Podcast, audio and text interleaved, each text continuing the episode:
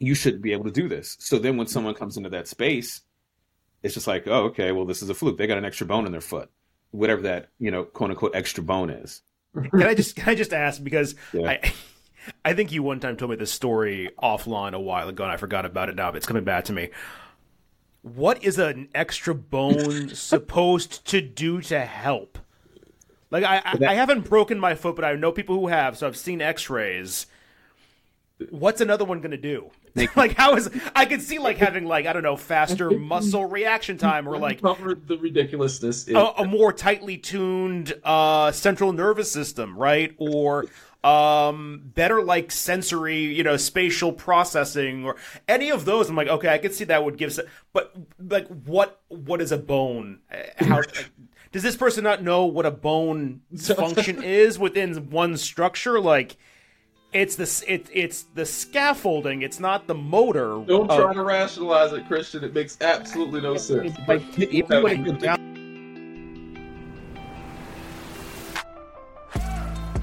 everyone, welcome to Good Guys Getting Better. I'm Christian Hanley. I'm Aleem Boatright. And I'm John Borden. So, guys, um, we're back at it again. We were not going to be recording today, but we had some things we wanted to to talk about. Um, before we get into that, I got to tell everybody sort of why I'm in a bit of a mood right now. Um, so, you know, I have a son. I don't know if you guys knew that. Um, friends with your sons, yeah. Um, so greatest kid, but we we're doing story time as we usually do a few nights ago. And he falls asleep in my bed, which happens, you know, a lot reading stories. And I'm like, all right, forget it, leave him there. Um, I end up falling asleep a little bit later. Next morning, I get up. I'm back here in my computer working on something before the workday gets started. It's, you know, six in the morning. I go back to my room to wake him up, and I just have that the smell hits me. Smell hits me. He's had an accident in my bed, and I'm like, okay, well, you know, we have a washing machine. not the end of the world. Not the end of the world, right?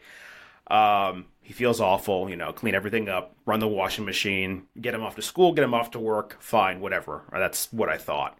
Um, I come back later that night after I've had everything washed, and not only has it gotten through the bedspread, it was so much it soaked through the mattress topper and down into the mattress itself.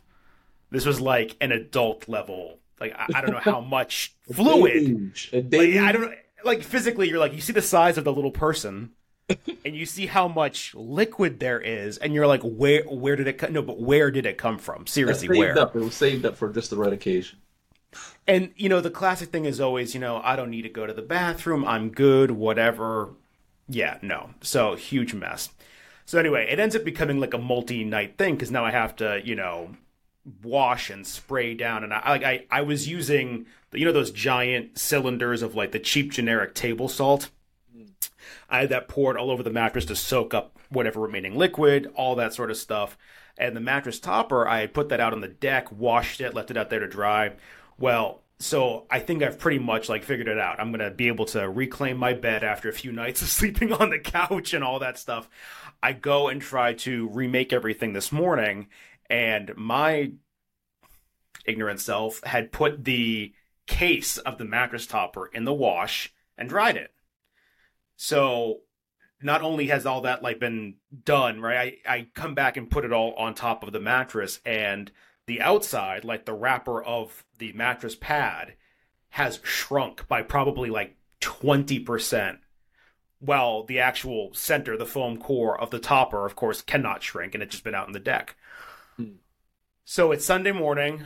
We've got this tropical storm outside. Everything is, you know, wet, dark, whatever. And I'm like, all right, kid, we are going to IKEA on Sunday morning because I had to go and buy a whole. I mean, like at this point, it's so thick and it's all brand new, so it'll cover up the mattress. Like it's it'll be fine.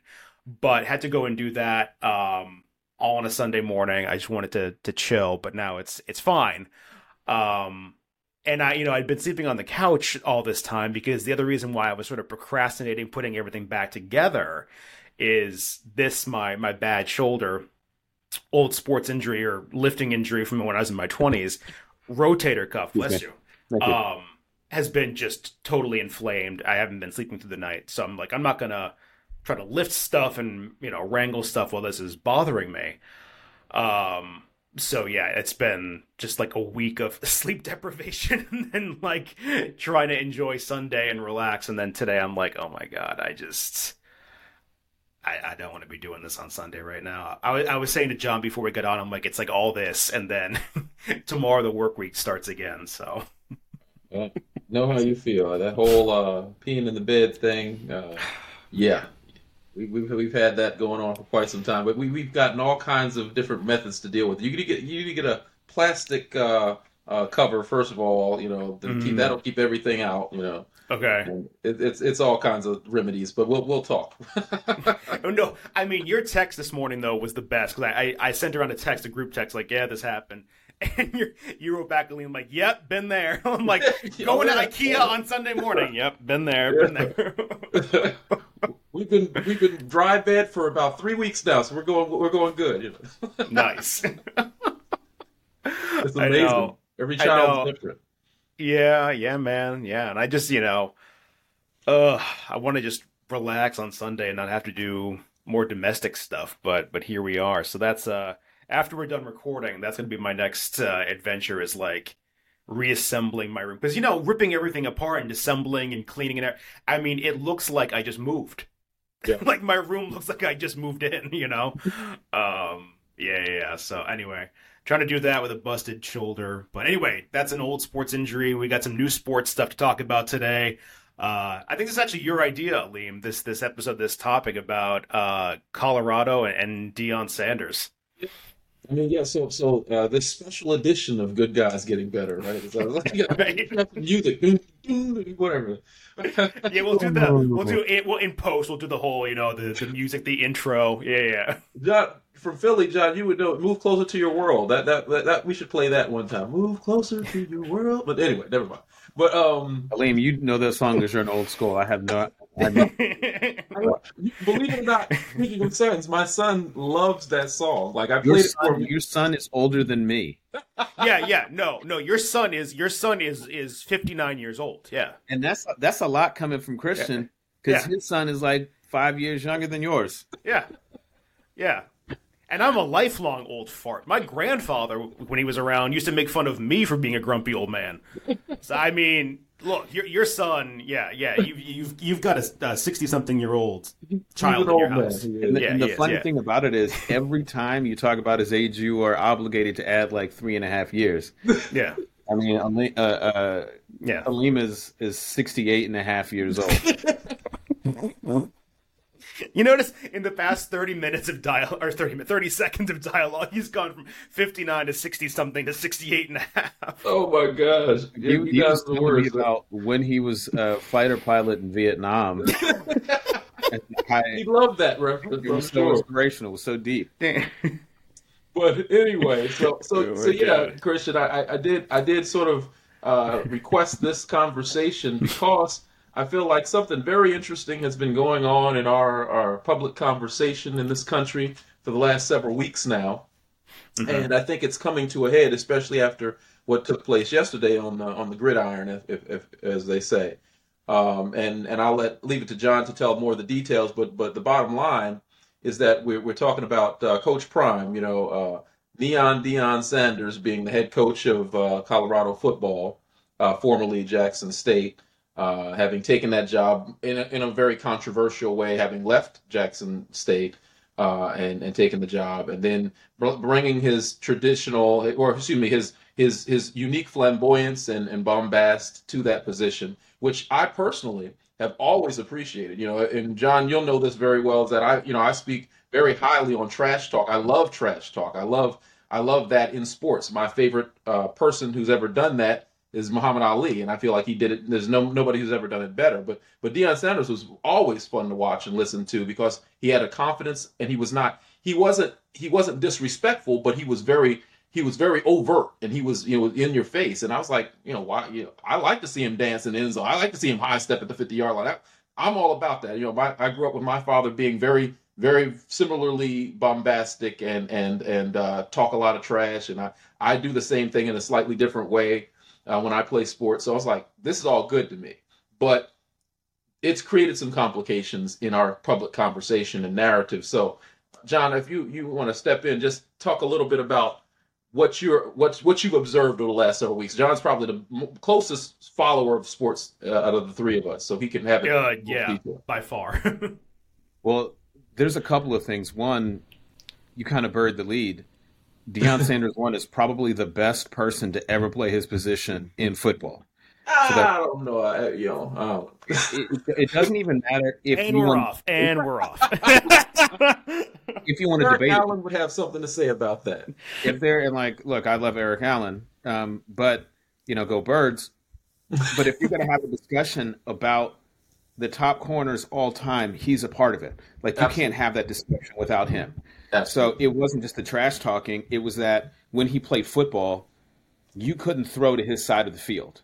Yeah, oh, like oh, yeah. it was oh, yeah. one of the scariest places to throw because not only was there a, a, a, good chance, a greater chance, I want to say a greater chance than not that he was going to intercept it, but if you threw it his way, the way that he was able to jump jump routes and defend, there was a good chance that he was also going to score a touchdown because he at well, in most occasions was probably the fastest person on the football field. Exactly. But if that wasn't enough, he also played professional baseball at the same time. Yeah. Absolutely. And he was he was an all star as a professional baseball player. Mm-hmm. Right. So and it wasn't just like, you know, it wasn't Michael Jordan being skilled enough to go and play minor leagues. We're talking about he was a starter for the Yankees at the same time that uh, he was playing for or the Braves. Well, he started for the Yankees and the Braves. Yeah. But he was starting for both the Braves and the Falcons simultaneously. Yeah. Like he was just that incredible. Mm-hmm, mm-hmm. But the thing that distinguished him is that bombast that Al, uh, Aleem is talking about. Mm-hmm. You know, like, hey, guys, guess what? I'm better than you. You know it. I know it. And I will talk about it on TV. Mm-hmm, I will talk about it to you. I will talk about it to your friends. I will talk about it to your family members. And I dare you to prove me wrong. I yeah. dare you. That translates into how he coaches. So he has these these incredible couple of years at Jackson State and he turns the program around. He takes it from, you know, relative in the college football world. He takes it from, you know, a small, relatively unknown HBCU to the focal point of HBCU football. And this is happening at the same time that the pandemic is unfolding, you know, and we're starting the process of recovering from the pandemic. He immediately has a lot of success. He makes headlines because he's able to sway a major five star recruit uh, and or blue chip recruit who was one of the best at his position to come and join Jackson State, which was big because by all accounts he should have gone to a big Power Five school. He immediately has a lot of success with the team. They're the best team in the conference. You know, they're well coached, they're well disciplined, and they are beating teams down. Started off kind of slow. This past year, he leaves Jackson State. There's a lot of controversy, a lot of discussion about it. People will really will really up in arms because it's like, you know, Prime, you were helping Jackson State how could you mm-hmm. leave now? But anyway, and, he, and, he, and, and, just to, to interject there, and he talked a lot about bringing that HBCU team into prominence amongst the big players, right? And then all of a sudden he leaves, inarguably for more money, and that's that's sort of I think what what what touched off a lot of people who who were supporting him in that in, in his efforts at Jackson State was that okay, you just sold us out. In, in a real sense, he exactly that's what he did. He sold them out. But there, there was a lot of reporting. It wasn't just money, right? Like the money, the money is not really going to be. I don't say the money isn't going to be the issue for him because I'm not in his pockets. Mm-hmm. But what what I uh, some of the reporting was done was that not only was he underpaid for the value that he bought to the university, but he mm-hmm. also was putting his own some of his own money into absolutely team. Yeah, you know, yeah. right? It, it, there was there was an element of principle that was involved in it, but he wasn't he wasn't willing to bring that level of shame and or visibility into and like look if you've ever attended an hbcu which i have they're notoriously um it's stereotypically inept in their administration right? Like the end product of the students that they produce you know is one thing but you know there is definitely a stereotype about their administrative ineptitude I just I have to say one quick thing here. I, I I know the stereotype, and I you know I met you at HBCU law school, right. but but but but having gone from having gone from a majority white uh, massive state university for undergrad, then over to the, the administrative BS was actually very comparable. I'll just say that mm-hmm. much. It was very like I got I got there for law school and was like, oh yeah, this this this feels like home. I, and, and it could this. be the difference is they're just dealing with bigger numbers in those others because I having gone to the, one of the best funded state schools in the country, Penn State. Yeah. Right. They have just they mismanaged money too. They just mismanaged a whole lot more of it that it didn't matter as much. so, right, right. It's just bigger pro. It's a bigger scale, but it's yeah, the so same. Who yeah, knows yeah. what the you know the real answer is? But well, I don't want to get on that tangent because I think that's for a different pod.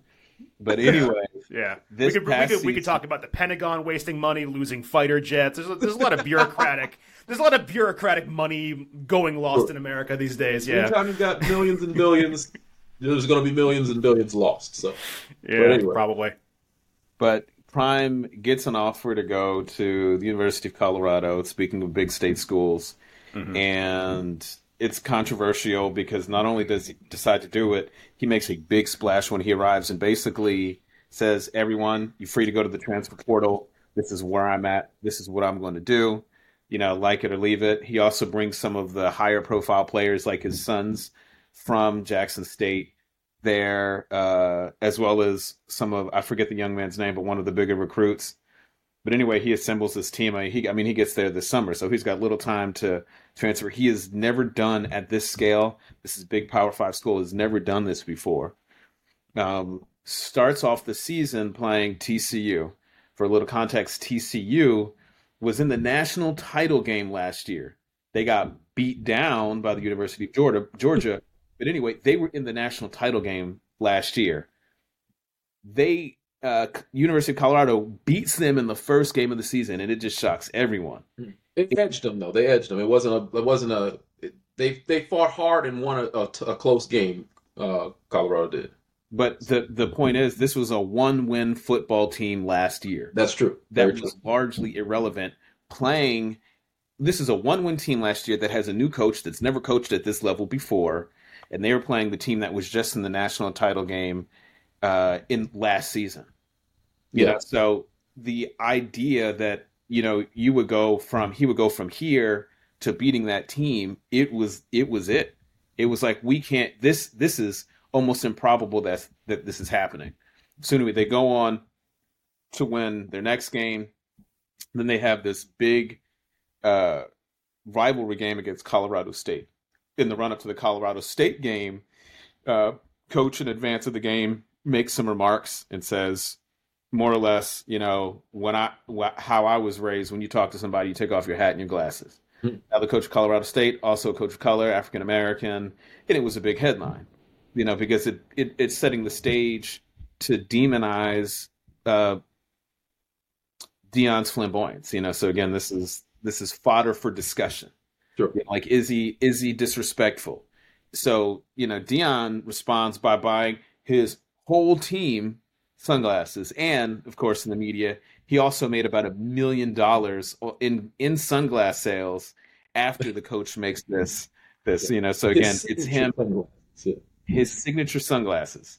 So at any rate, you know this is again setting the stage for that, and then finally they've got a co- they've got a game this week against yesterday or uh, yeah yesterday against uh, University of Oregon. The University of Oregon I think is ranked four, was ranked 14 in the country yesterday. They were 21 and a half point favorites.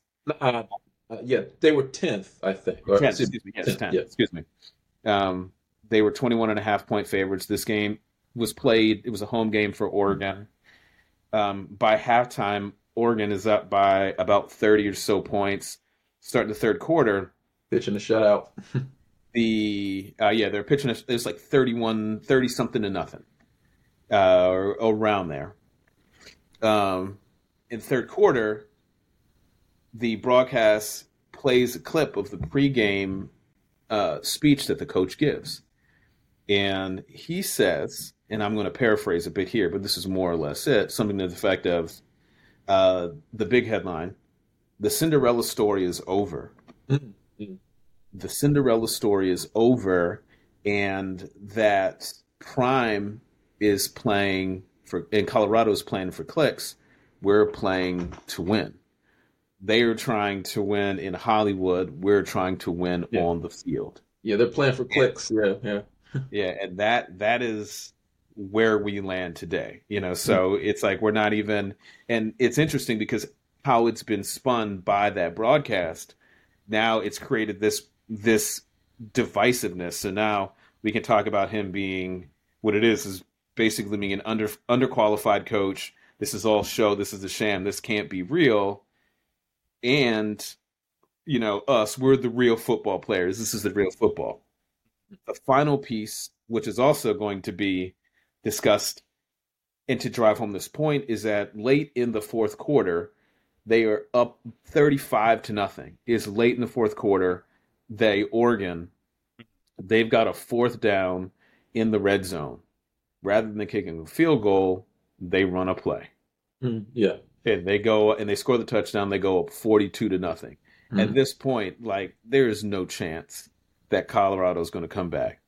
Um, but they do it to rub salt in the face. And of course, the broadcasters say, "Hey, it's going to be interesting when these guys come to the when they come to the 50 yard line to shake after the game." You know, the unspoken norm is that when you are up so big, you don't try to score.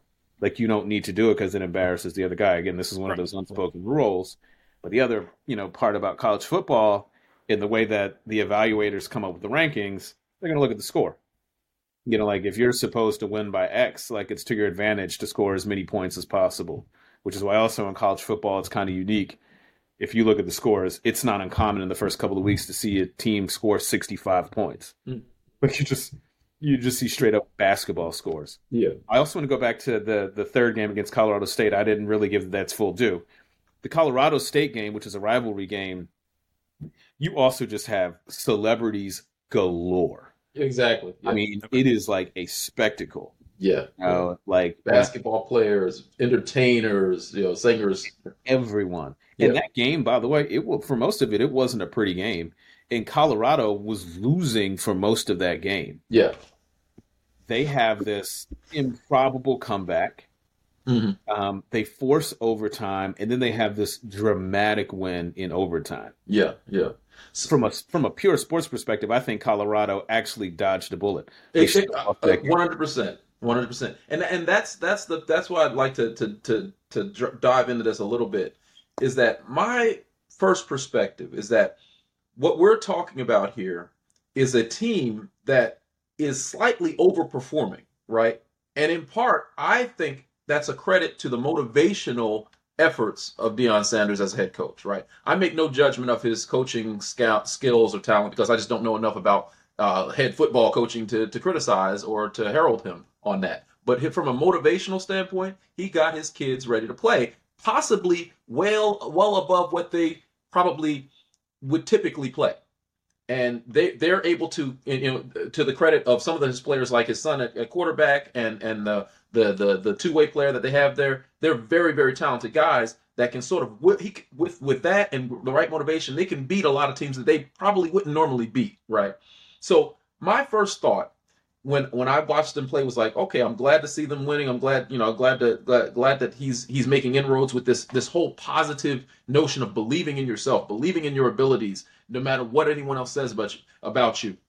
I find myself aligning with a lot of what Deion Sanders says publicly uh, my own personal sensibilities, it resonates with.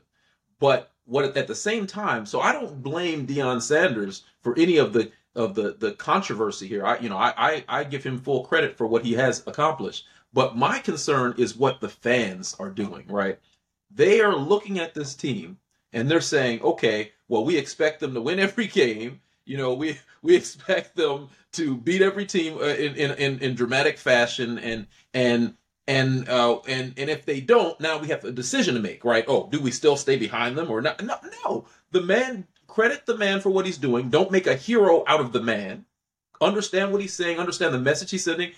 Praise that message if you agree with it, and keep it moving. Support the team if you don't, but understand that this is football, and there are going to be better teams, right? This is not unequivocally the best team in the in the country. Like that's not what you're talking about here. So it's like I think this is what this is what we do in our community far too often is that we create heroes out of people and then get behind them. And as soon as they have one little failure or one little setback, it's like, okay, now we ask ourselves questions. Or, well, what do we still believe in their message? No, the message is the same, you know. So it's like, why do we why do we insist on on diving in on individuals instead of staying open to a message and just pushing a message, right? And then on top of that, there's a whole other element to that, but I don't want to monopolize the the, the conversation. But you know, I, I, feel like there's there's a whole other element about how much we invest in sports and nothing else, right? Right. So so everybody can get behind Deion Sanders in this in this in this particular athletic endeavor.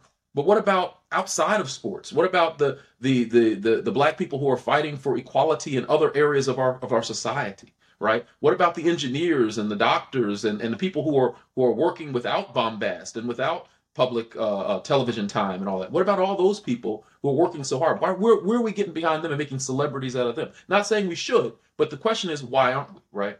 We're we're so fed by entertainment. Entertainment becomes everything to us and that's that's that's sort of troubling to me as well. But well, I, well, I mean, it's it's it's not just a a, a Black American issue too. It's no. it's an American problem. I mean, there's, there's, a really famous infographic you can look up on Facebook, Twitter, wherever you go for social media of it's it makes the rounds every few months, I'll say, of the top paid uh, public public sector employee in every state. So like you know, not entirely, but in large part taxpayer funded. Mm-hmm. And, you know, it's usually not the governor or the chair of whatever. It's it's usually the state university's football coach. Mm-hmm. I mean, so there's there's there's literally like a, a conscious you know nationwide public consensus or decision mm-hmm. that's made that we're we're valuing the you know entertainment sports over academics over everything you just talked about Aleem, mm-hmm. the scientific discovery uh, and mm-hmm. anything else i mean even if you look at um, the, you know state universities where these sports are the again it's the coach is put above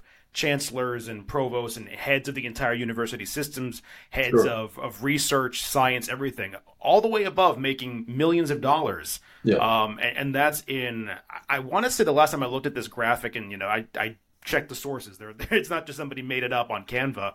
Um, you know, it's, it's about half the states. I think I remember. I mean, yeah. it's a, it's a lot of the country. Yeah. Yeah. Yeah. Yeah. I mean, what, what, and what if he wasn't a winner? Like what, what, what if what if mm-hmm. what if he didn't win those first two games? Does does that make his message that he was been preaching ever since Jackson State? Does that make it any any less significant? I argue to say absolutely it would be less significant to the public uh, uh, uh, conversation because he wouldn't be getting the same amount of attention, right? So you have to you have to be a winner in order for people to pay attention to a message they believe in. Well, I'm like okay. I don't think that's. I think Deion, a lot like other entertainers that recognize their worth and have agency to drive the message, they understand that there's an element of entertainment that is required, and uh, there's an element of entertainment that's required for them to get attention, for them to to benefit of, on it. It's like you know, why would I let someone else benefit more than I can over what it is that I'm doing, right? So, and I think you see it with other athletes. You see it in in other entertainers. Like I think Jay Z is a guy that has an incredible awareness. I mean, he says that I'm not the, I'm not a businessman, I'm the businessman. He's got an awareness that my my skills and my presence are what drives this. I think LeBron James is the same way. I don't think Le- LeBron is particularly good in public, but he's got an awareness that because of what I am and what I represent, I can drive this economic engine to my benefit first. Like I'm not going to let other people do it. And I think Prime is the same way. You know, so rather than let people drive the narrative about him, he drives that narrative and he's skilled enough to back it up.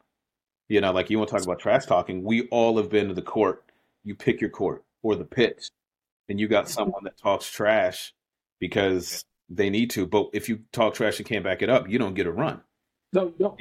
so, so just like I started with Prime, like he's talked trash, but you know, at any particular point in history, tell me who the better cornerback is. There might be maybe one other person you're having a debate with, but that's backing it up. Or it's like, okay, you think you're that good, throw it to my side of the football field, right? You think you're that good of a pitcher, pitch it, pitch it down the, uh, pitch it over the plate, and see what happens.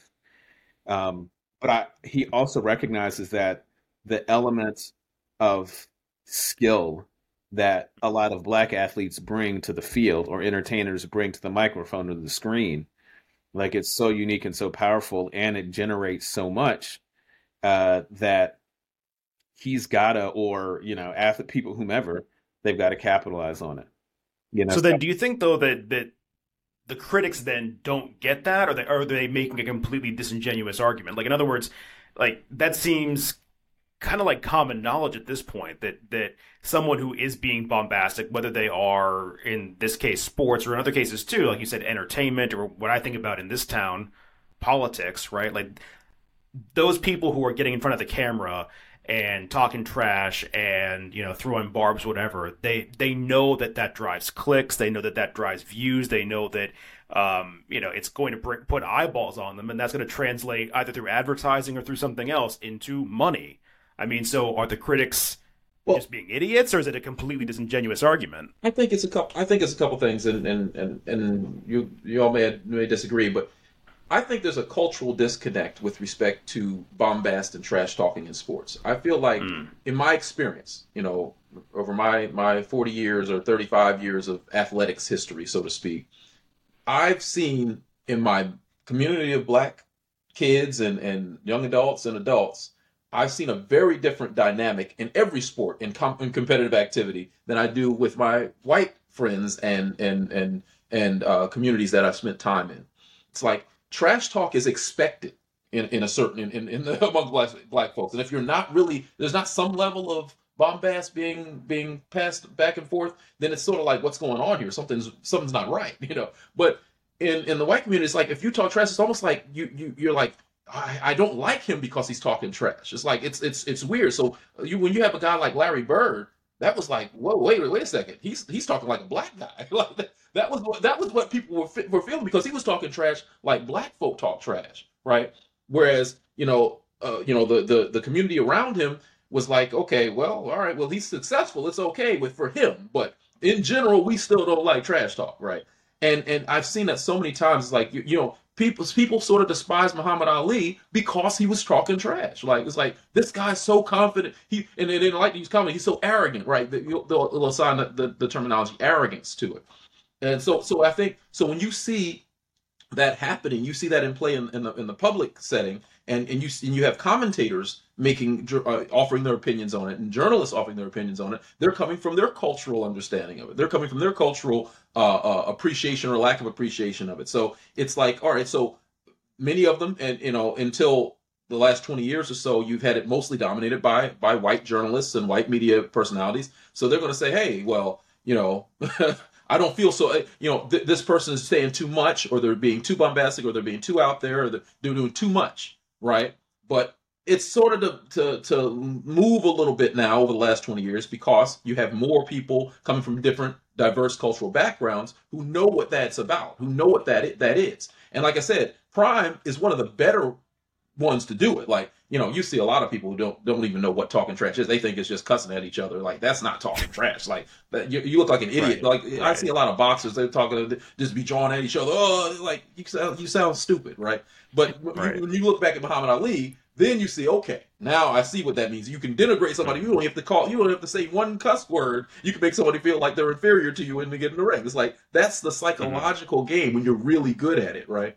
So but if you're talking about going all the way back to Muhammad Ali, I mm-hmm. mean, you, you you can't separate that to kind of bring it full circle back to like the, the bigger cultural moment, not just inside the world of sports, right? But like yes. you can't separate that trash talk from what was going on at exactly. the time. Exactly. With the civil rights movement, with the Vietnam War, with his resistance to the yes, Vietnam War, and the fact that it, right. It, right. there was. I mean, Absolutely. it was it was not about denigration, and mm. just the opposite. It was about yeah. empowerment, was it empowerment. not? Exactly.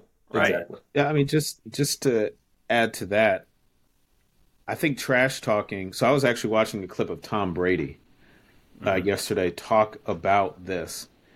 You mean the patron saint of Boston? Yeah. yeah.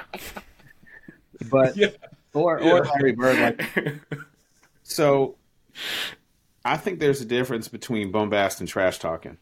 You know, mm. like okay. I think Prime has an awareness that people want that demonstrative and demonstrable conflict. Like they like to mm-hmm. see it. Like they want to see. And I think Muhammad Ali was good at capturing this.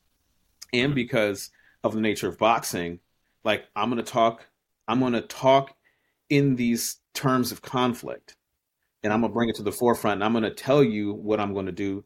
But I think that is actually more rare than people give it credit for. I think yeah. now it's norm in boxing because you know everyone expects it, and it's what's going to drive attention. Yeah, right? I don't really think it works in boxing just because the the popularity of boxing has fallen off a cliff in our lifetimes. Yeah. You know, so and the idea that you know, like boxers are pro athletes, like they prepare, and in all athletics, the best boxers, the best athletes have a respect for their opponent. Mm-hmm. But through that respect, you also learn what they can do. Like I know sure. when Aleem and I play basketball, I know that trash talk actually fuels him because he can check out, you know, if something that engages him. And then when we start playing basketball, I'll I'll remind him of that. And that's where trash talk comes in. But it's born out of I've analyzed your game. I know mm. what hmm. you're going to do. You know, hmm. like if you think about the rope a dope, you know, Muhammad Ali argued his most famous fight, the Rumble in the Jungle like he had one strategy that was going to beat George Foreman. Mm. Like that was it. Like just let him tire himself out and then take him. And there's nothing wrong with saying like, look, I'm gonna tell you how I'm gonna beat him. And then you do it. And Larry Bird was the same way. Like he had analyzed and knew his opponent so well that he could tell you exactly what he was going to do. Jordan is the same way. Kevin Garnett, Kobe Bryant, like these people, Tom Brady, they are so meticulous with their preparation that when they get on the football field, they already know what your limitations are. Mm-hmm. I think Deion is the same way. The key difference is that his pure ath, his his skill, his God given athleticism allows him to say, and his just analysis of what's happening. He knows in advance there isn't a whole lot that you're going to do. You as a quarterback, your limitations as a quarterback are exacerbated by the fact that I'm on the football field and there's nothing that you can do to overcome right? But it's the same thing with coaching. Yeah, you know, exactly. like there is like this skill that like in particular those players that you're talking about, like that's the reason they won that Colorado State game because mm-hmm. they had a ton of penalties as a team, and it was really his son Shedeur Sanders. Mm-hmm. As the quarterback, just making heroic plays to win that game, things that yeah. only this kid could do. Like it was mm-hmm. just like pure skill, and I think Deion, you know, he relied on that in that game. Mm-hmm. Mm-hmm. But I do think from a cultural perspective, there is something to be said. And I think there's a space in which black people need to say it. And I think Deion is okay saying it. You can take pride in the fact that you know that you are better than everyone else doing what you're doing. Like it's okay to say it. And I think when he does it in the same way I think Muhammad Ali said it, it's you know signaling to a group of people that are marginalized, that are are the subject of a system that is is dedicated to reminding them of their their inferiority, you know, air quotes, that no, you're not. Mm-hmm. You know, like not only do you belong at the table, you might be the best the best chef in the kitchen. And I think that's what he's yeah. doing. You know, he's well, isn't it kind of a misunderstanding of, of not to inter- interject here, but I mean, like, I'm just trying to.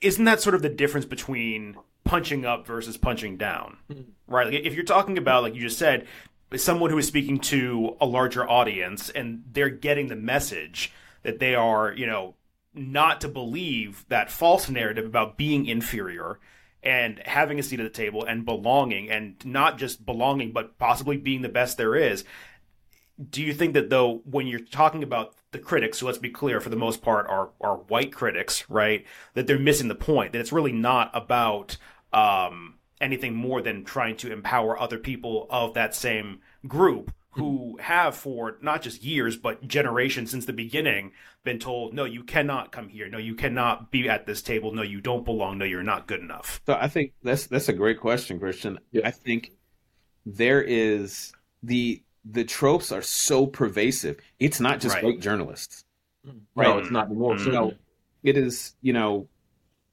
anyone that comes into an industry, like there are certain assumptions that you make about like what it is. You know, so you were inevitably going to unknowingly ingest something that is false.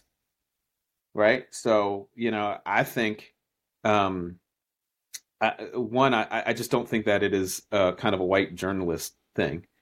Um, and, and Go ahead. It may, it may now, uh, as as with most things, become more of a socio-economical thing as as well. Because first of all, cultures have become amalgamated in so in such a sense, uh, in certainly in the cities, uh, and and even in, in rural communities um, where there you know be, through music and entertainment, things have become crossed uh, quite a bit. So um, so you'll see you'll see uh, uh, more of an exposure of both black and white athletes, and I'm using I'm using those. I, will say you know um, minorities in general, I guess, and and and non-minorities communicating both on, on, the written the written level and in the in the athletic level so much that that it's shared so so like you said uh, john it's not just white journalists now you have black journalists who who will align themselves in any way with certain views of trash talk, for example, than as as as white journalists. You know, more so than you would have had maybe 30 years ago.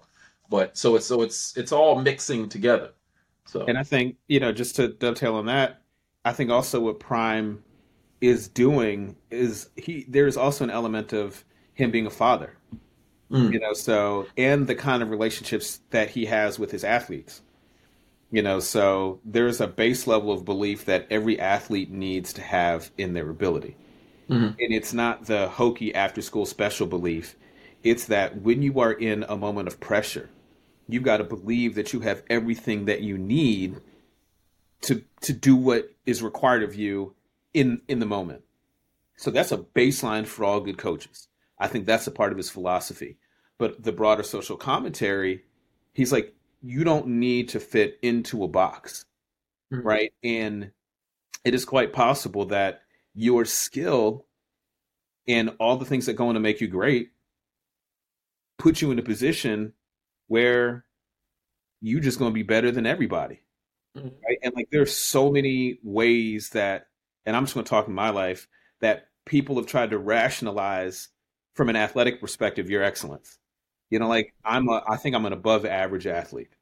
You know, like I'm not an off the charts athlete, like as a composite, but I'm above athlete. I mean, obviously I was a division one athlete in a mid major school. You know, so like I'm above average, but I also have the skill. But I can't tell you how many times, especially growing up, it couldn't be that I trained hard, smart. It was that, oh, well, John, you're so good because you have an extra bone in your foot. you know, I'm not I'm not saying that to be funny. As an adult, yeah. I'm not going to yeah. say the person's name, but I had a former boss. We were he was being dead serious and trying to to reference someone that wrote about it in a book, who by the way wasn't a medical doctor. And he's like, no, no, no, black people have an extra bone in their foot. You know, like that. That's what makes them. Wait, how how old was this person? This hopefully they were seventies, eighties. Let's just say that they're a boomer. Um, a boomer. Uh, oh, goodness. They're, they're a boomer. Okay. Um, okay. But that that has to be the reason why, uh, you know, athletes of color are superior than other. But you know, you think about it as it translates to the black quarterback. Like a black quarterback is successful because they're faster, but they aren't. They aren't. They don't have the intellectual capacity to actually play the position, right?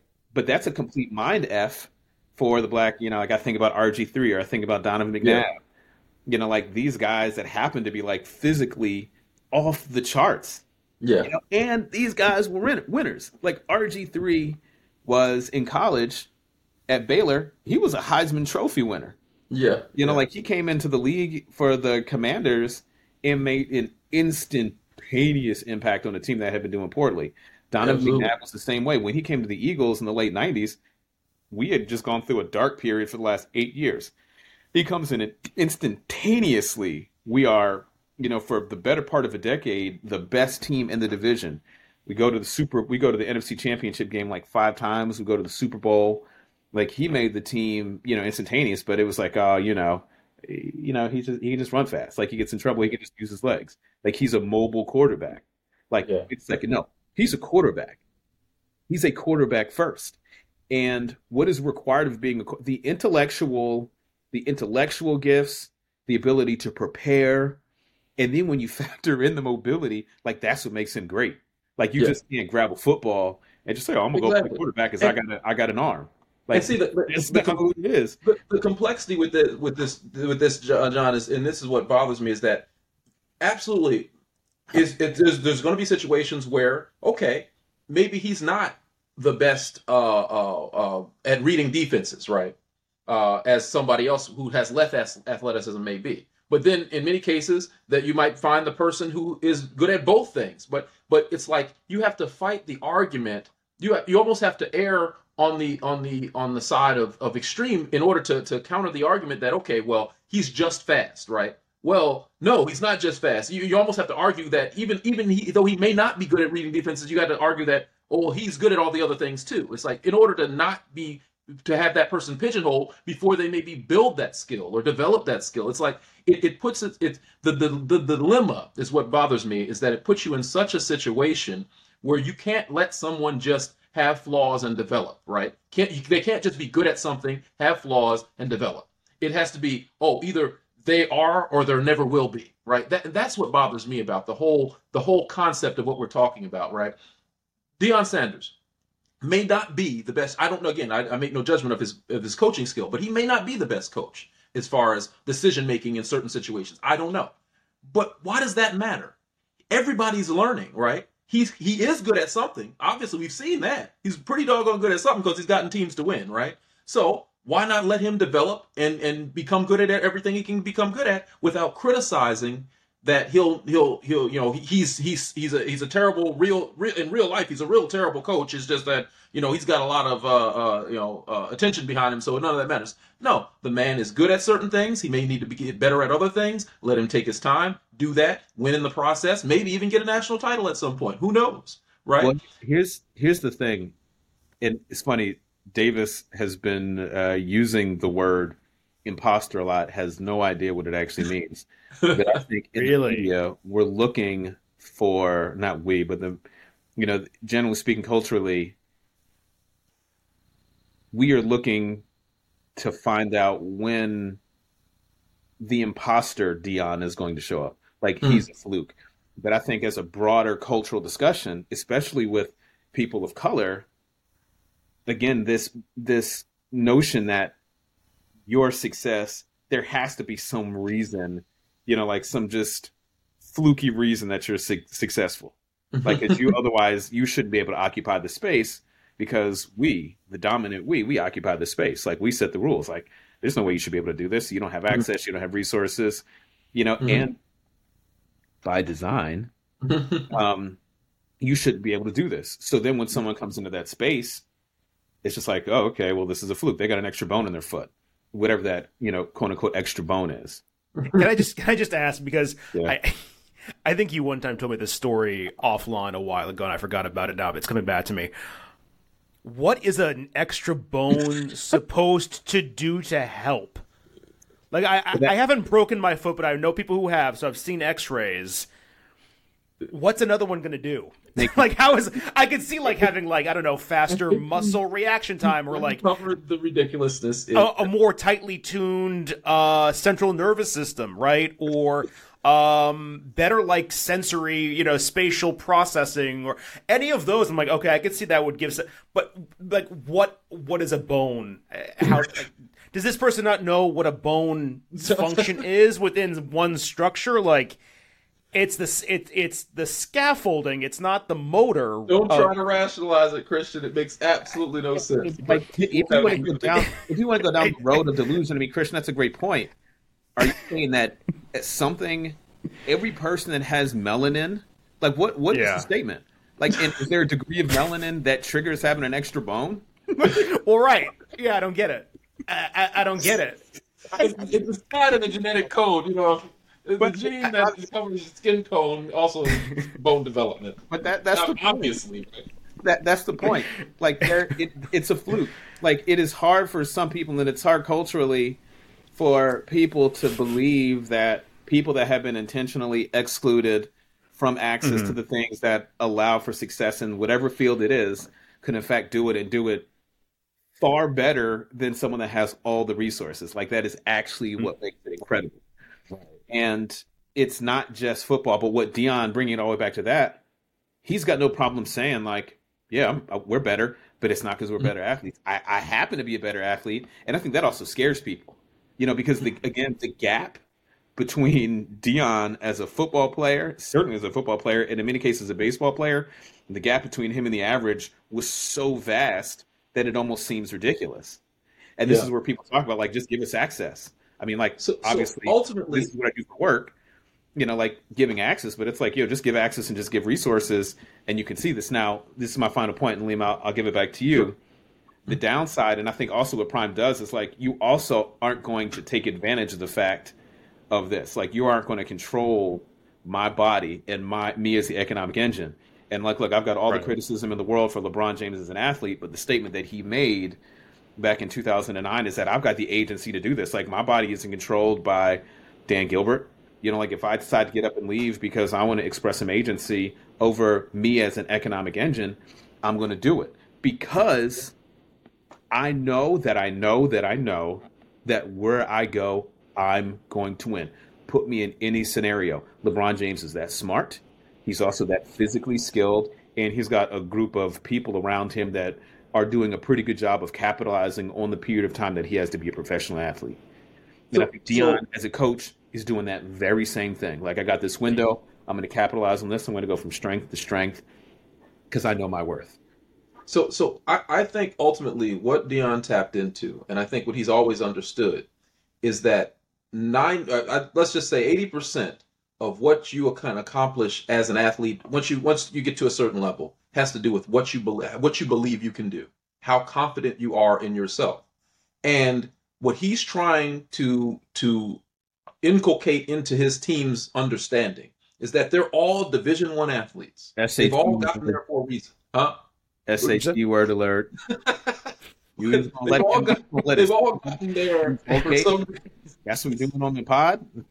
I'm, I'm, trying to make a point here. All right. All they've, all got, they've all gotten there for some reason. So if they have a certain belief in their ability to perform at a certain level, there's no one in the country that they cannot compete with. Now, why that's relevant to this broader notion and conversation is because I think that's the message that I, I so closely align with uh, that he makes is that in any area of your life, right? whether it, whether you're black or you're white or you're something else, whether you're poor or you're wealthy or you're something else, if you believe you can do it, that's going to make it that much easier to accomplish. And I think for people who have been in subjugated communities over their life and, and over history, we've gotten to, to the standpoint we've started to believe that we're only going to be able to do certain things, right? Even if we don't say that out loud you come from a certain area, you only see, okay, well, everybody that I've, you know, and, and this this goes into some of my personal experiences having gone into some schools and talked about engineering and that sort of thing, is that a lot of these kids, I'll see fourth graders and fifth graders I used to see, they really don't even think past entertainer or athlete, right? And then the ones that do, the only thing they can really see is doctor or lawyer. No, no, no offense, uh, lawyer, lawyer guys here, but um, but they, they neither they, one of us practices. yeah, but you got your degree. But the point is, is that they, they can't see that there's you know there's all kinds of different scientists or engineers or or or or, or professors or researchers. There's all kinds of things they can be involved in that they just because they're not exposed to it, they don't even know or believe that they can be that right. They don't know that the people who develop a certain uh, treatment or product for your for your uh, for your body that when you're sick isn't necessarily the doctor that they see in the hospital. That's somebody entirely different. They don't get that. So it's like, all right, getting these kids, getting getting people in general to understand that you have to be able to see and believe what you want to be in order for in order to make it happen is important right and, and that's that's the message that i that i that i love so much about what what he's trying to do but here's the problem is that it everything gets so perverted into just winning football games. That's not the message, right? That's not the point. I could care less in a grand scheme whether or not Colorado wins another game or not. I care whether or not Deion Sanders continues to preach the same message to everyone he sees and everyone who, who he meets, and that people actually understand that he's not talking just about football. And even if he was, that that message isn't just for football. You know, it's for everything, right? Believe in yourself. Believe you can achieve. Overcome, right? But we we lose that because we get so wrapped up into these games, right? That's that's my challenge. Look, my my point of departure from that, I agree with that. But I also think that, especially for young kids, and, and obviously I've seen this for a very long time, I try to disconnect the notion that you need to be so otherworldly skilled and talented that that is the only path. Sure. Right. And so that's one thing. And then the other is that you've got to be a great entertainer at the same time. Like I remember mm-hmm. there was a young man that that was a very good tennis player that used to train at a place I used to work. And I remember he was about 15, 16 years old. And he came in and said, Yeah, we're entertainers too. You know, like we got to make sure that we do that. We got to make it fun for the crowd. And I remember telling him in the spot, like, no, you need to focus on being great. You know, like that, you know, like you, if you're thinking about entertainment at the same time you're thinking about training, then you've already lost the battle. Mm-hmm. So I think the problem and the way that this gets shaped in the broader discussion that we have as a society, and not just putting this all on the on the media, but I think about the general discussion uh, again in, in society is that again this is the the the white elephant or whatever it is that you want to call the the black swan. you know, like it's so rare and all of these things, you know, was so precise that this is this is what success looks like, rather than success can be very ordinary. Like I'm a big proponent in like, you know, people that are quote unquote ordinary, they don't have a big personality. You know, they're not running a four two forty. Like you can also be you can also use your mind and be really successful you know, and it's in, in, in other athletes, it's something that we laud. You know, I love Peyton Manning, but Peyton Manning wasn't no no one ever thought about him as being a superior athlete. They thought about superior superior intellectual ability. You know, you don't look you don't think about the fact that this is a this this person has extraordinary athletic gifts. He's just slow. athletic gift is not speed. You know, mm but if you can throw a football 50 yards down the field, that's not a common thing. 50 on a rope on a rope, yeah. it's not a common thing. Like everyone, ain't none of us picking up a football right now and just throwing it on a rope ahead of a wide. I mean, it's a special gift. So, you know, there's also an element where I I I do depart from Deion. Like you can talk trash without being so bombastic, you know, or when you talk trash like Aleem. Next time we get on the court, you, you know, I will be, you know, I'm I'm the I'm gonna be telling you what not to do or what to do. You know, then I'm gonna tell you what I'm gonna do to you, and then when I do it, I'm gonna start. I mean, you know how this goes, right? But you also, if we were to have a post game interview, like you're my brother, like we talk about that, but that is something that is reserved for the field of competition. Absolutely, you know. And I would want people to, and I think about this all the time, even you know, especially when I'm, you know, doing media appearances for other things, or you know, when I have to talk publicly. When I talk about some of the professional athletes that I know in my day job, I'm always going to emphasize the skill and intellect that's required for them to be great. Like mm-hmm. you've got to sit and you've got to study with the game. You've got to know it because I don't want to feed that narrative that oh the the the extra bone in your foot narrative. Yeah, like this is a fluke. Yeah, it's like no, like this person is great because they commit every single day to like you can't be great by accident. Like you can't fluke your way into greatness. And anyone that's a professional athlete that you're watching on TV, make no mistake, they're great. You know, like there are more or less a thousand people in the world, a thousand men in the world, if, if we talk about tennis, that get professional points in professional ranking points. A thousand people, more or less. And the same applies for women. There are about a thousand of them that get professional points. That is such a ridiculously small number of people that if you are you know, a hundred in the world, you are part of one of the most select grouping of people to do what you do. Like you don't get there by accident. It's the same thing with basketball or football. Like you don't get to be on one of these rosters by accident. Like you you are you are exceptional intellectually, athletically, you know, and then then you get into the discussion about who's more. But to get there, it's not an accident. It's not a fluke. So I'm about breaking that fluke narrative because Aleem, you ain't accidentally become a nuclear engineer, right? You know, probably like, not. I mean, that would be really impressive, though. exactly. I mean, that would be that would be amazing. That'd be am- like that. I'm just picturing like baby Aleem like in a booster seat, like talking about atoms and crap, like instead of like like eating like you know little graham cracker, like little animal crackers, and talking about you know nuclei and I mean Yeah, no. I mean, you know his son, John. I mean, it, it's it's conceivable, right? I mean, so, so Aleem and I, Aleem, AB two, uh, we were talking about um, his experience during the aftermath of World War II, and uh, you guys are a mess. But what what other what other talking uh, about watching, listening to FDR on uh, television. What one other point is is the the um the, the speech by the coach, right? So this this is interesting. This is an interesting piece of it, right? Because I heard I know some people looked at that and said, "Oh, okay, there's some there's some there's some dog whistle in that, right?"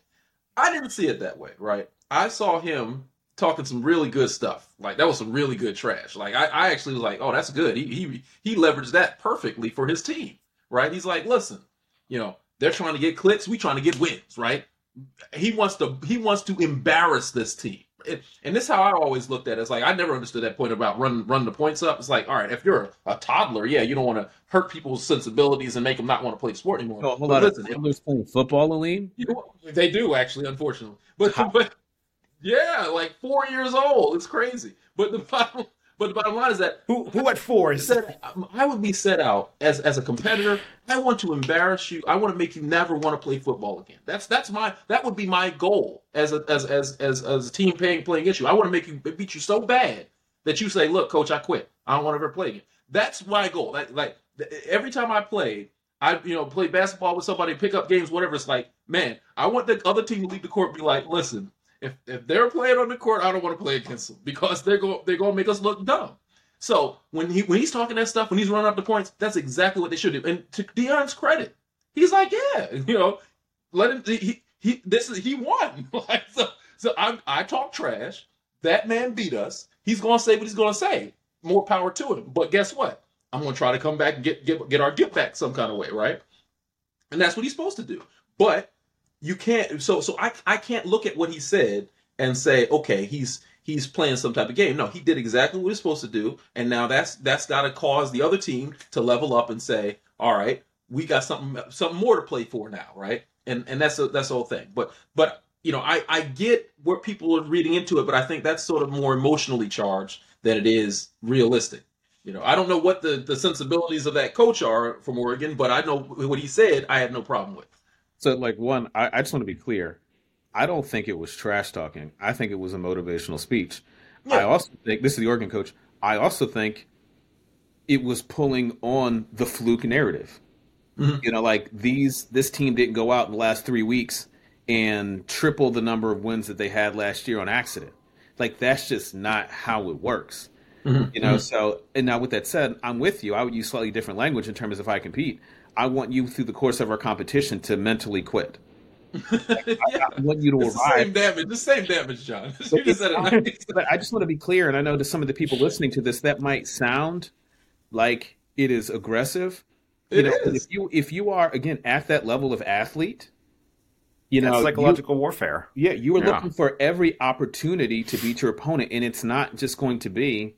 It's going to be rare that you are athletically or physically outmatched when you are at that level. Like again, this is a Power Five school, right? So you're competing ostensibly for the same pool of above average to elite athletes.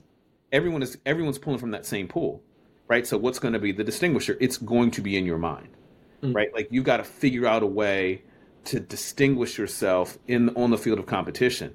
And if that is, I can get you to believe in your mind that you are inferior to me.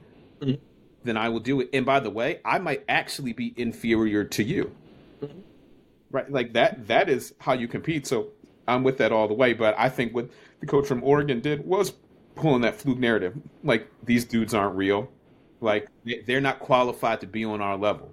And we're right gonna prove it to them. we're gonna show them that. And like I don't I don't care about running up the score. Like at that point, I think you know when you're at forty two nothing, that that doesn't even that's not doing it. Like the guys already know that the game is lost. You can just do the simple mm-hmm. math you know, like if you're scoring an extra point, extra points with five minutes left, and we haven't scored any, like that that actually isn't demoralizing.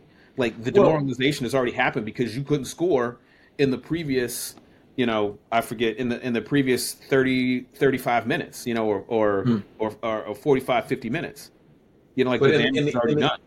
in the annals of sports history, John, it will forever be known that we put 47 points up on y'all's head. And that's a that's I, I, would say that anytime I saw a Colorado player, if I I I I'd travel to Colorado to have a bite to eat, and I'd look for a Colorado player, be like, hey, you know we put 47 points on your head, right? And I, I over and over that that's how that's the kind of trash talk I like to see, right? Because it's like if you if you believe, like you said, if you believe that that they are inferior to us, then they'll never beat you, right? But it's up to Deion and his coaching staff and those players to dig down into themselves and say, you know what? No, that was a fluke. We're going to come back here and we're going to we're, we're going to handle business, right? That's that's the it's got to go back and forth, right? That's difficult, you know. I think, I think you're also right because uh, a point that you made earlier, you got to give Deion an opportunity to develop as a coach. I heard a couple of months ago, I was talking with someone and they said they were coached on this, but they said that as an athlete, and in this case as a team, you've got to experience every kind of win and loss. Like you need mm-hmm. the embarrassing blowout. Like you need to know what that feels. You need to oh, deconstruct how that happened. Right. And if you miss over that as a coach, and that is a coaching opportunity, which I think Prime is actually going to take advantage of. If you miss over that opportunity, then you enter that space where that kind of loss lingers and you don't get from underneath it like you know i just heard this in church today but you've got to have you've got to be able to properly contextualize what's happening like if you have a loss like this and you don't you know package it mentally package it then it it just stays unresolved yeah um, and yeah. i think you know from from uh from Deion just as a man and as a coach he's got to do that then he's got to translate that to his athletes yeah. um yeah. and if that's the case then Aleem what you just described like that trash talking that's going to backfire because Aleem oh, you and I go through this like you know, if you start if you start trying to remind me of what's happening mid game, you know that that actually turns me on. Yeah, yeah. You know, like and then, and then it, it, it, it actually goes it goes it works against him. Like yeah. and I were playing this past summer. We were playing, you know, in this this group of guys, and they just went up big on us. and that that's what turns you on. Well, oh yeah, oh yeah, oh yeah. Oh yeah, I'm about to get to oh. that too. Aleem, oh. Uh, he started talking trash. Okay. he, he started talking trash like, "Hey man, we blowing y'all out," and I was like, "Aleem, don't let me see one go in. Like, don't let it happen." Aleem, are you are you hearing this word choice? Or am, I, am, am I like? like I, look, I said pause multiple times. He, he, he, he would not relent. Right. No, first off, first off, to all of our listeners, just so you know, this word choice is mild if we need to go full adolescent boy, I can go with it too, but I ain't afraid of it. I, anyway, I'll say what I want to say, dog on it. I'm a good guy trying to get better. Let's just get back on track. John was John was, John was turned on by the blowout. Okay, so I had I had the ball in my hand. I had the ball in my hand. No, um. Uh, anyway, the point is, is that it worked. It, it, it did work in Aleem's advantage. It got me really motivated and in takeover Apparently. mode because I know I'm a better basketball player than Aleem. I wasn't guarding him. I don't think I was guarding you though. That's that's that's, that's the difference. I, mean, I look for opportunities to score on you specifically, just so you know that you made a mistake. Like see, see my problem. I talk trash on behalf of my team sometimes. They don't necessarily come up to my level of trash talk and respond the way they need to. So yeah, I motivated John, and they didn't. They didn't respond. That's the fun part. I will then take it out on every single member of your team. And then I, will, then I will look at you and I'll remind you, you did this to your teammates.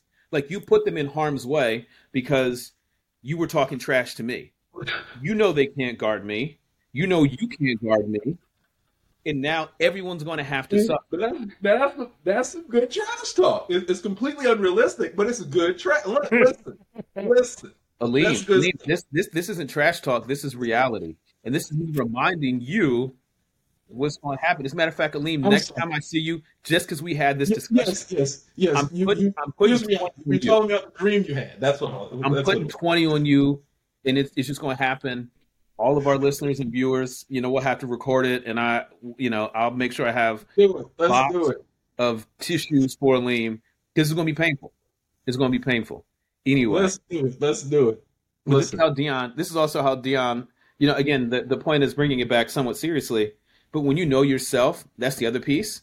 And when you know what you're capable of, it makes it a lot easier for you to have a conversation like that. Like it sounds silly, but I do believe it. And whether I win or lose, that's a beautiful thing. Like I know what I'm capable of doing. That's right. That's right. And and that's also where Deion comes in. It's you know what what he's signaling to people is that if you know you're great, walk in it, and it's okay yeah. for you to proclaim you know your greatness. And if you don't believe me, think about how the presidents of the United States of America have to address the world Mm-hmm. Like you have to have an inherent or any political. Like I went to a CBC event on Friday night.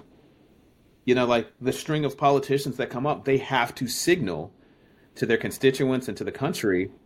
Congressional Black Caucus, for those who don't, don't know. Yes, Caucus. thank you. Yeah. Um, I, I'm I'm competent. I know what I'm doing. Mm-hmm. I know who. Like I need to signal all of these things. So again, it's not out of it's not out of the conscious consciousness of our society we just don't think about it maybe narrowly as it pertains to people of color because when they see it, it's just like, oh, this just seems this seems kind of weird, mm-hmm. you know. But you know, it we as a society, again, I think we're still uncomfortable with people of color asserting the kind of confidence that hasn't really been reserved because it still feels brand new, you know. And I'm I'm gonna again, I'll leave with this, and I know we're.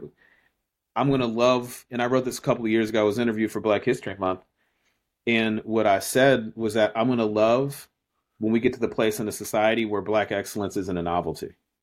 Mm-hmm. Right? Like that's what it is. Like, you know, it's not even a big deal. Right? Yeah, like yeah. it just is what it is. Like you don't have to think about it. But right now, you know, it's still so fresh and still so new that the only only way to rationalize it is that you must have an extra bone in your foot.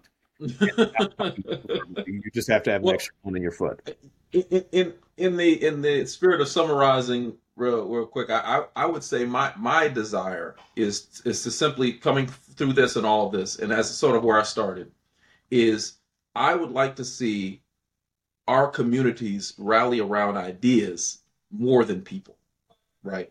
And and push forward with notions of greatness, and notions of progress, notions of uplift that are not rooted in an individual's success or failure. That's really what I that's that's the most important part of this for me that I'm not seeing right now that I want to see the conversation moved to, right? Let some an individual can spark a, a, a conversation or debate, but focus on the idea and not the person. That's really my thought. You talking about socialism? Maybe. no, I'm not a Marxist. John with the out of left field uh, non sequiturs for today. Extra bones and socialism. I don't know how any of that ties into anything else we're talking about, but you know.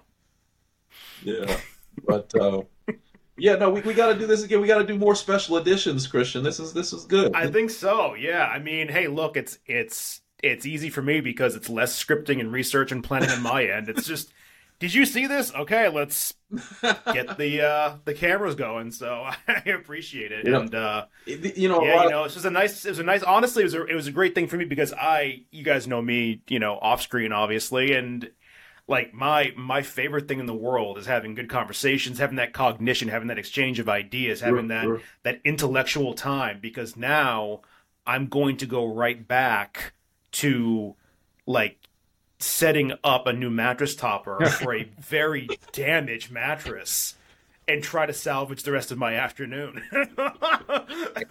as, as soon as Before... I leave this room, you can't see it. My kids, we we didn't allow them to have screens at all this morning. Oh, and nice. okay. know how that. I mean, they they watched church this morning. Then actually, uh-huh. they got on screens without asking, and they kind of know the rules. So, Uh-oh. and I was like, "Oh, yoink." actually great. I mean, yeah. First, it was just like, oh my god. But then they were like, wait a second, we did a whole lot of Halloween shopping last night. So there's literally, it looks like a Halloween disco in the. I mean, there is like a full out like projector. There, uh, disco, disco, disco. eh. um, but there are, you know, jack o' lanterns, like plastic jack o' lanterns Davis even had out uh, the microphone in the boombox, and he was making like spooky sounds. It was actually hilarious. uh, it was freaking out our puppy. Uh, it's just, but I love the fact that they were able to use their imaginations. Like once they, you know, disconnected from their screen, they're like, "Oh wait, we can enjoy life without a screen." Actually, Yeah. I love that. Yeah. Um, Absolutely. yeah. That's and, good and rather than cleaning up uh, human pee, uh, we hopefully don't have to clean up dog pee because See, puppy pee is good though. It's all water. It's only just all they had is water, right? yeah, okay, well, Okay. Yeah. No. Don't forget, John. At least in part of his house has carpet. Yeah, Oh, my you know. goodness, so yeah, Yeah, And yeah. the puppy only goes on the carpet. Uh, yeah, Yeah. For some reason, I think they think it's like grass. Maybe I don't yeah, know. the tactile thing. Yeah, it's what yeah, they that's feel what in it their is. paws. Yeah. Yeah. So, so you know, I think uh, Christian, it, should, any any of these topics, I think for for our viewing audience, uh, that that pop up in, got- in we from pop people. culture, that that can that can weave its way into you know the general conversations that uh, that we're interested in. You know, just Yeah. let us know. You know, you know. Absolutely, Well, yeah. absolutely. That's why I love doing this with you guys because it's easy. You know, we just have these conversations. We're basically just putting out their conversations we might be having while grilling or watching the kids anyway. Absolutely. it's the whole it's the beauty of Speaking it. of grilling, So- I need Yeah. another one of those chickens with the, the Oh with the yeah, Alabama white sauce. yeah, yeah, yeah. Just a whole one for me. Thank you. okay, Uh, that, just the whole one. it's got to be smoked exactly. Look, we got to do it exactly the same way you did it last time because I had to Oh, leave man. too early, and I wanted. Yeah, you them did.